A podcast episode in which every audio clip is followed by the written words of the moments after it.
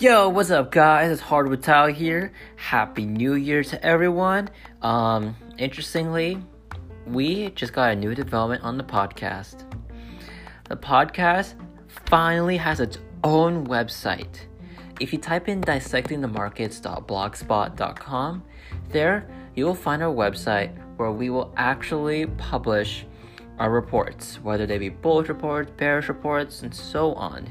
And we'll even you know post a podcast link there in case um, anyone needs a link to the podcast.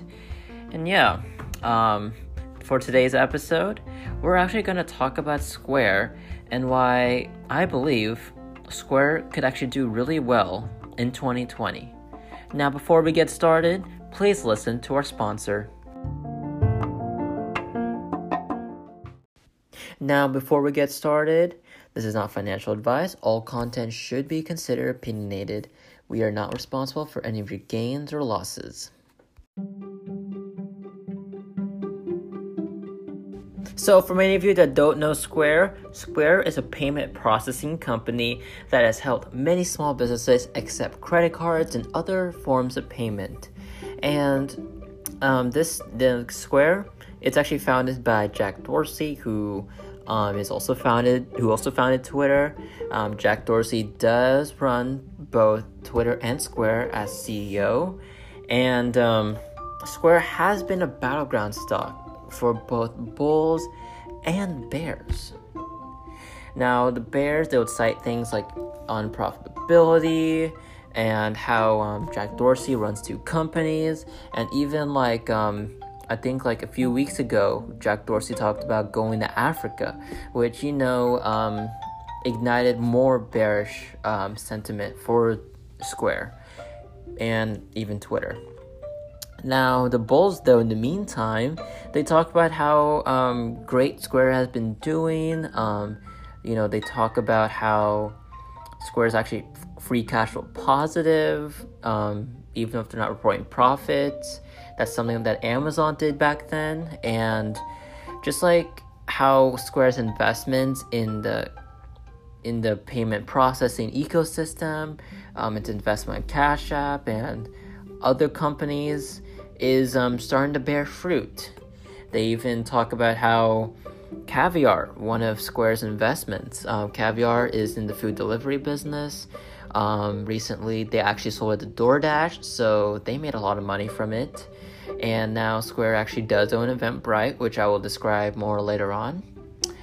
And yeah, um, despite you know all the noise and like the negativity from the Bears and even the good arguments from the Bulls, um, overall I'm actually bullish on Square. And here's why I'm actually bullish.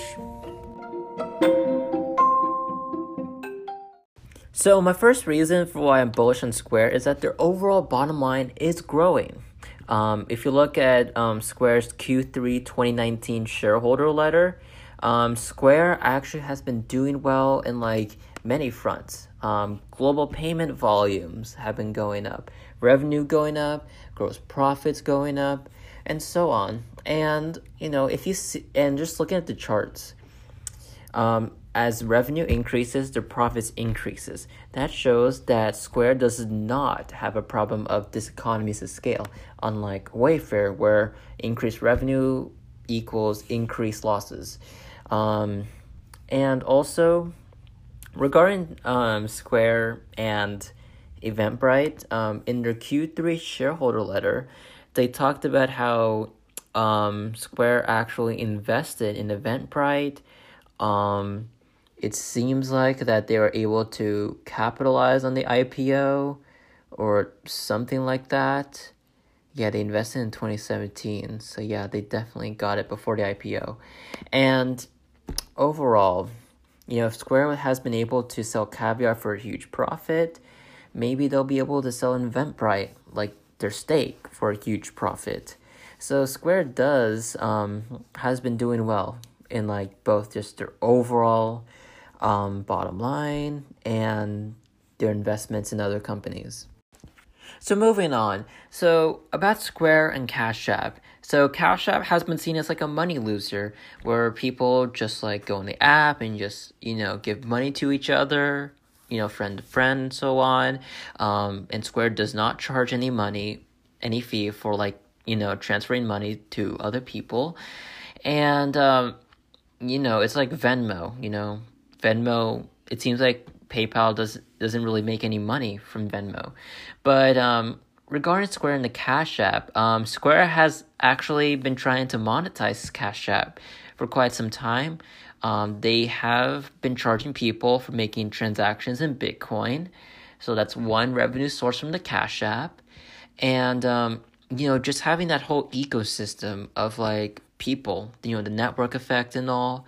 Um, Square actually is even like, you know, cross selling their services to the customers.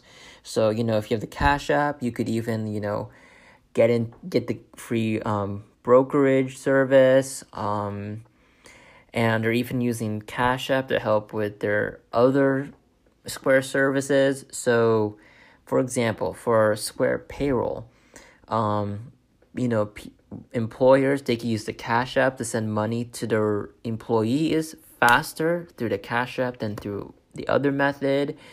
And um, also with the Cash App and like the free stock brokerage with the fraction shares, um, although, you know, Square like doesn't charge commissions, making it a competitor to Robinhood. Square could actually, you know, entice their customers to go for the Bitcoin trading thing, you know, Bitcoin service, or like what Robinhood does to make money, Square could sell order flow to high frequency trading firms, um, other financial firms, etc. So, and according to Motley Fool, um, Square is about to break even on their Cash App with the reasons I just cited. And my other reason for why Square, why I'm bullish on Square, is actually because it plays a role in the rise of e commerce.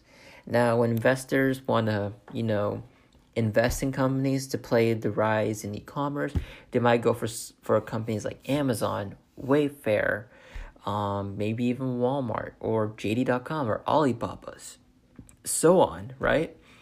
But for Square, because of their unique relationship with their clients, you know, the clients being like small businesses and all, um, Square has actually been offering, um, you know, all these, all the merchants that actually use the Square service free, um, e- you know, to create a free online website, like a free e commerce website. And in return, you know, as the merchants actually integrate the Square payment processing processing service onto their free website provided by Square, um, Square will actually get to, you know, make money from all the online transactions, which is pretty unique. Um, and this has, I feel, this is actually like a great way for Square to play the rise of e-commerce. Um, for Amazon, it's like how do I say this? I need to learn more about it, but for now, I think I like Square a lot more for the play of the rise of e-commerce.